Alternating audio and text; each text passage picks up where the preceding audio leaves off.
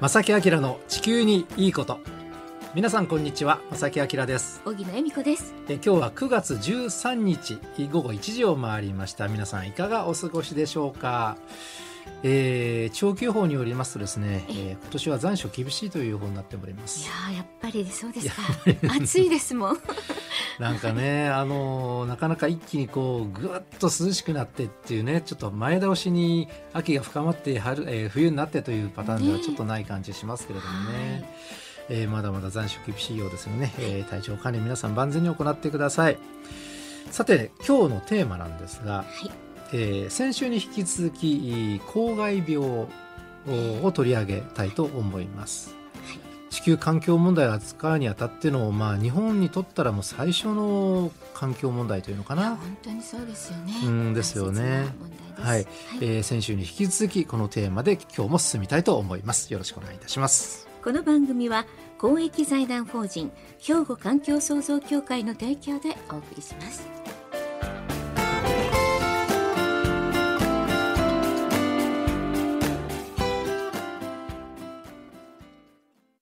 兵庫環境創造協会地球温暖化防止自然環境の保全再生子どもたちへの環境学習など皆様と共に身近な暮らしの中で地球環境を守るための取り組みを進めています。人と自然が共に生きる21世紀の豊かな環境づくりを兵庫環境創造協会。えさて今日のテーマはですね環境問題の歴史と変遷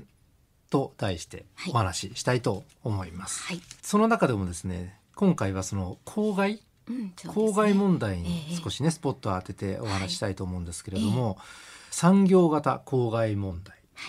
ですね。はい、でまずねあの公害っていう言葉って今あんまりもうねニュースでもそんな出てこないし。なんかね、はい、あの教科書で私たちもよくねですよね。昔はいろいろね高化学スモックって言ったらあの教室に戻ったりっていうような、うんうん、なんかちょっと時代がそれからもう過ぎたような話題の言葉ですよね、はい、実はですね環境基本法というものがありまして、はい、そこにはこのように記されております。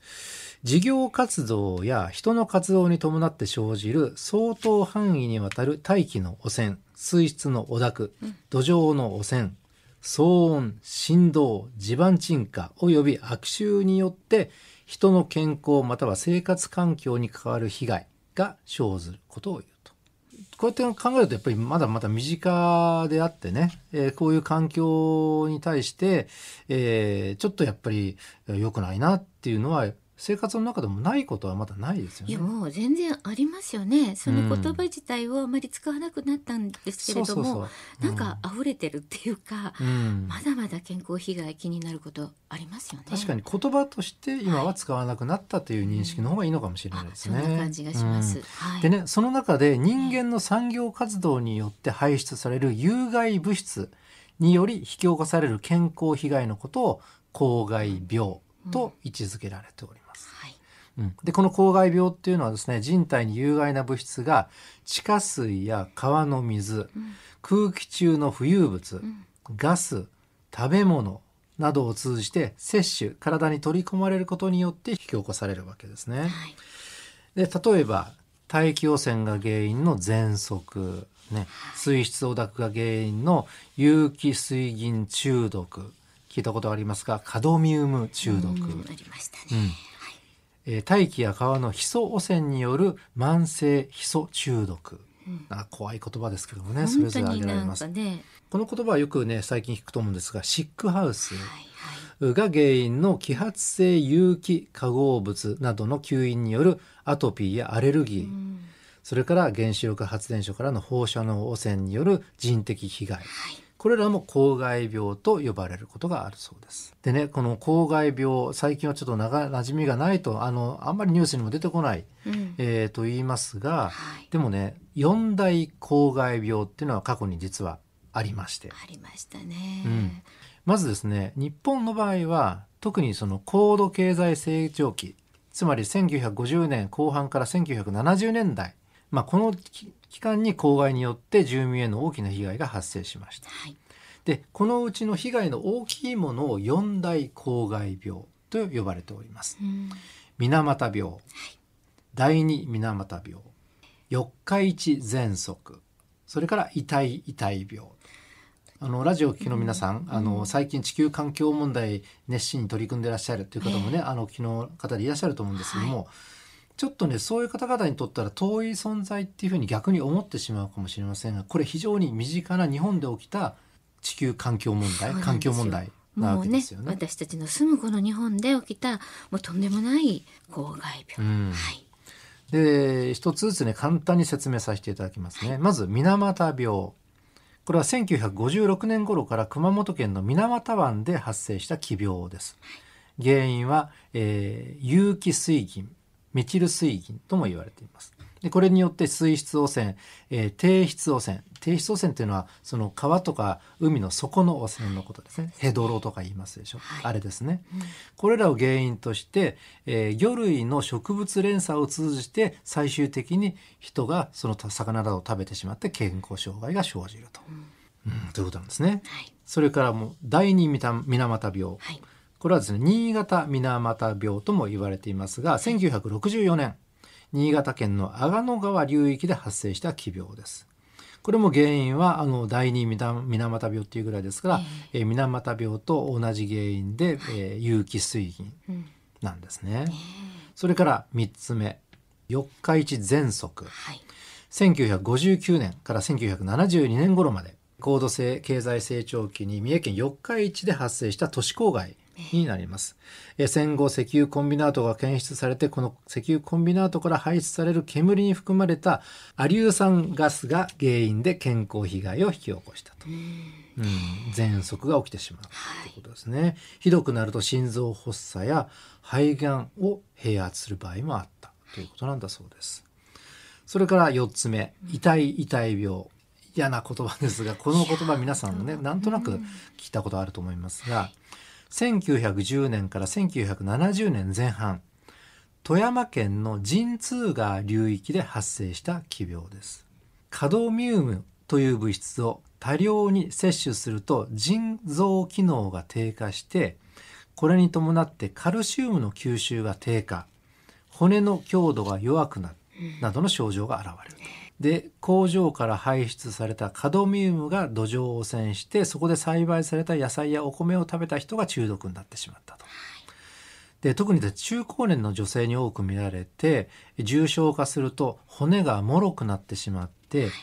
なんと脈を取ろうとしただけでもその腕の骨が骨折してしまったという、うん、そういうこともあったそうですね。もうそうですよね。でその患者たちがですね痛い痛いと泣き叫ぶことから痛い痛い病と呼ばれるようになったと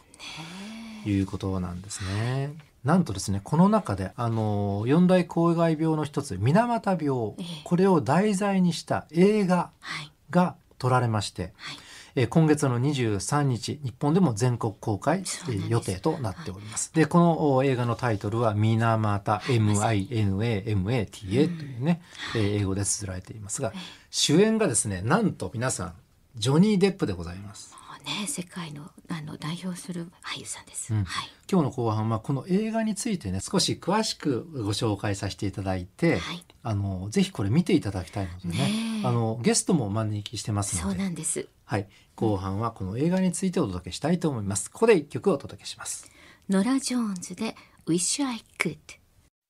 はい、四大公害病についてのお話をね、え進めさせていただいてるんですが、はい実はですね、その四大公害病の一つ、水俣病、これを題材にした映画が今月の23日に全国公開されます。えージョニー・ディップ主演の水俣なんですね。ねえーアルファベットで大文字で MINAMATA と書くんですけれども、うんえー後半はその映画のお話をね、中心に進めていきたいと思います。ここでゲストをご紹介します。はい。関西での宣伝を担当されています、新通の萩原由香さんにスタジオにお越しいただいています。こんにちは。こんにちは。こんにちは。よろしくお願いします。よろしくお願いしま。ますまずこの水俣という映画、はい。あのーほとんどやっぱりね、あの過去のものっていうふうに捉えてしまっていて、うん、それが今回映画になる。え、そうなんだって一瞬思ったんですけども、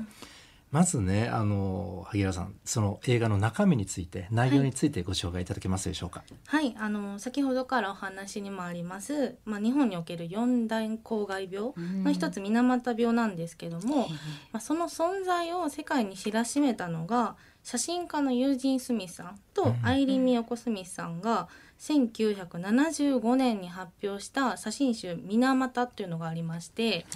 でまあこの主演のねジョニー・デップが主演してるんですけども彼自身が長年の憧れだったと語るこのユージン・スミス。この彼の遺作となったこの写真集をもとに、まあ、ジョニー自身の制作そして主演で水俣の地に降り立って、まあ、その写真として発表されるまでを描いた作品になります。主演はジョニー・デップですよ。あのっていうね、うん、有名な方でございますが。ね、はい、あのもともとジョニー・デップって写真が趣味なのかな？お好きだとは思いますね。うん、私もあの一般人の知識ですけども、はい。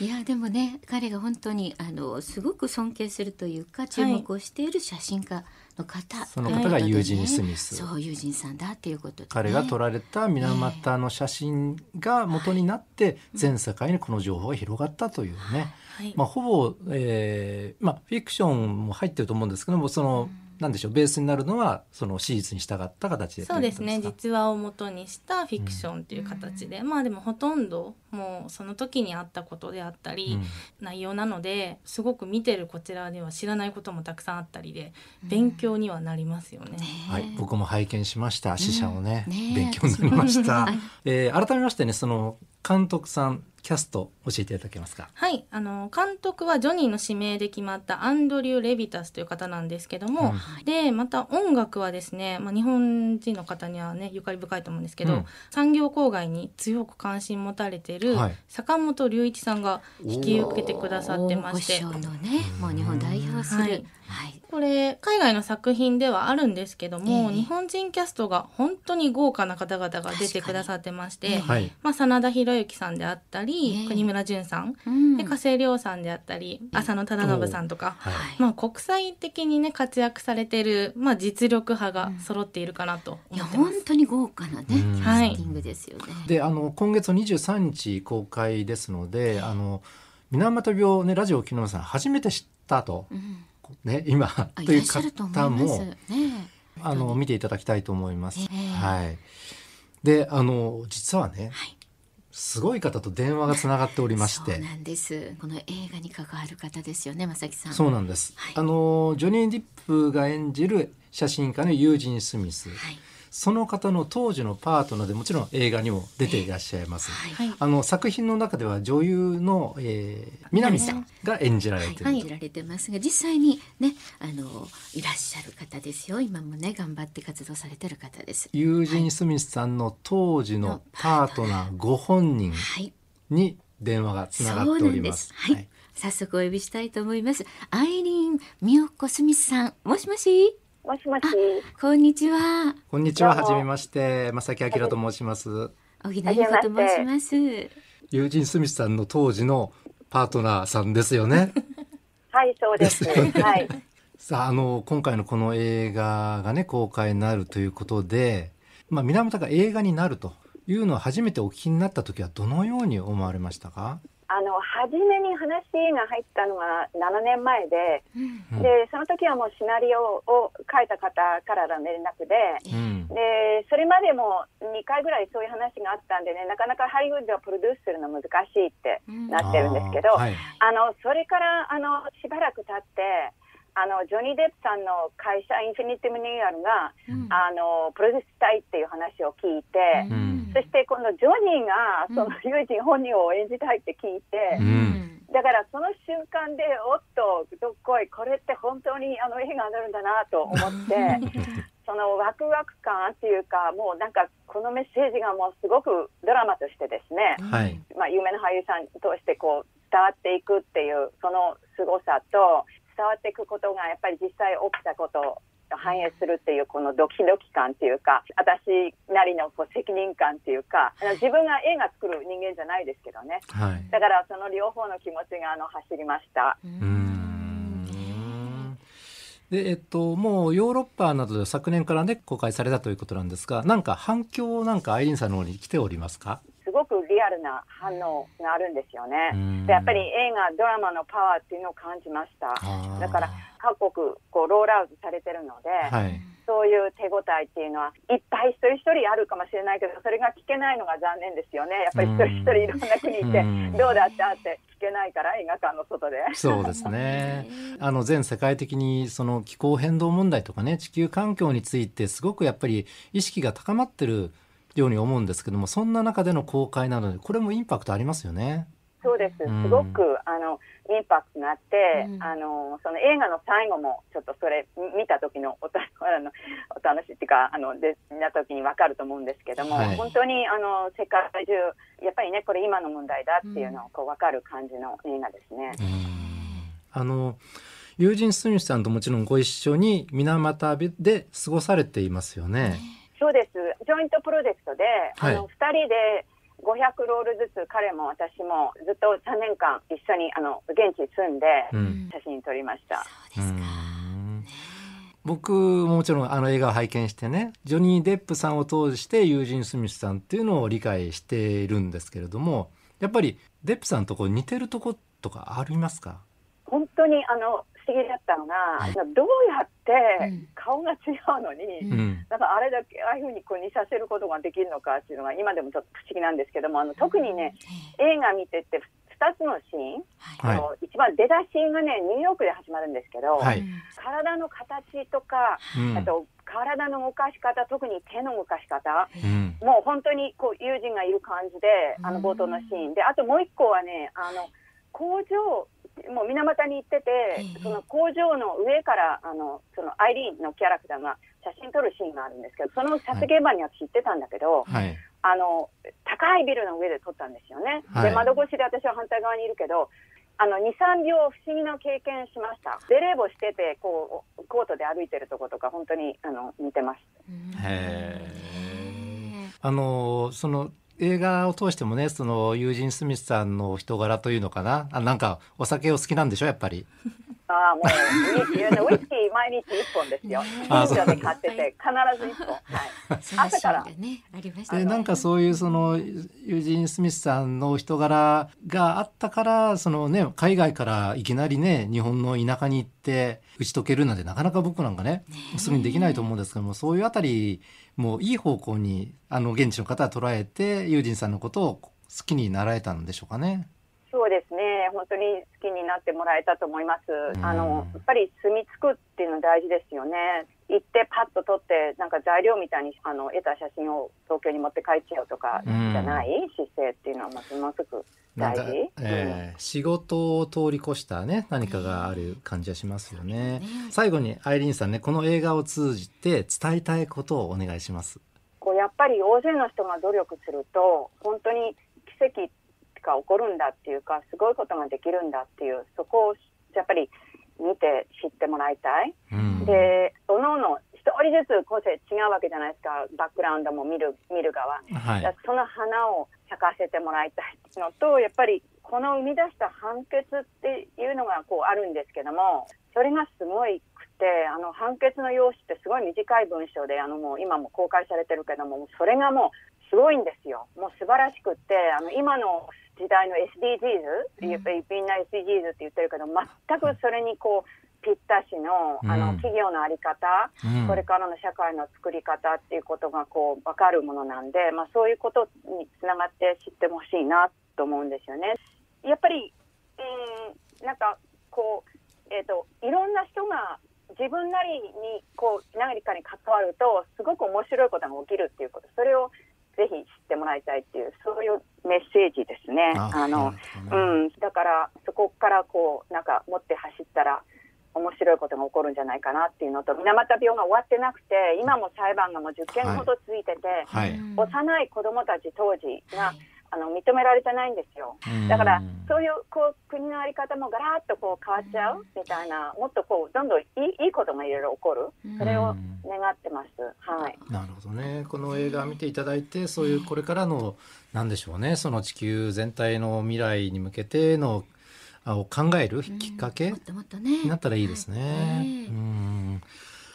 あのアインさん貴重なお時間ありがとうございました。お電話つなぎました。熱いメッセージ伝わりました、ね、ありがとうございましたありがとうございます。はい、はい、失礼いたします。ありがとうございました、萩原さんなんか付け加えることありますか？頑張って宣伝していかないとって。そうですよ、はい、萩原さんも頑張ってほしい。この映画はねぜひ見ていただきたいです。本当に見ていただきたい。あの今月の23日ね、全国公開予定の「水俣」という映画ですね。ジョニー・デップさん主演ということなので、はい、これでよろしいですね。はい、ありがとうございます。はい、はい、ぜひ皆さんご覧ください。はい、本日はスタジオの方のゲストにこの映画水俣の関西での宣伝を担当されています新通の萩原由香さんお越しいただきました。ありがとうございました。ありがとうございました。兵庫環境創造協会地球温暖化防止自然環兵庫環境創造協会地球温暖化防止自然環境の保全再生子どもたちへの環境学習など皆様と共に身近な暮らしの中で地球環境を守るための取り組みを進めています。人と自然が共に生きる21世紀の豊かな環境づくりを兵庫環境創造協会。えさてこの番組では皆さんからお便りをお待ちしております。今日のね、えー、放送内容の感想など、ね、またご意見などね、ぜひお寄せくださいお便りおはがきの場合は郵便番号650-8580ラジオ関西正木明の地球にいいことファックスでは078-361-0005メールではまさきアットマーク jocr.jp こちらまでお寄せください。お待ちしております、はい、どしどしお寄せください。ということでまさきあきらの地球にいいことは今日はこの辺でお別れいたします。ご案内はまさきあきらと荻野恵美子でした。それではまた来週。さよならこの番組は公益財団法人兵庫環境創造協会の提供でお送りしました。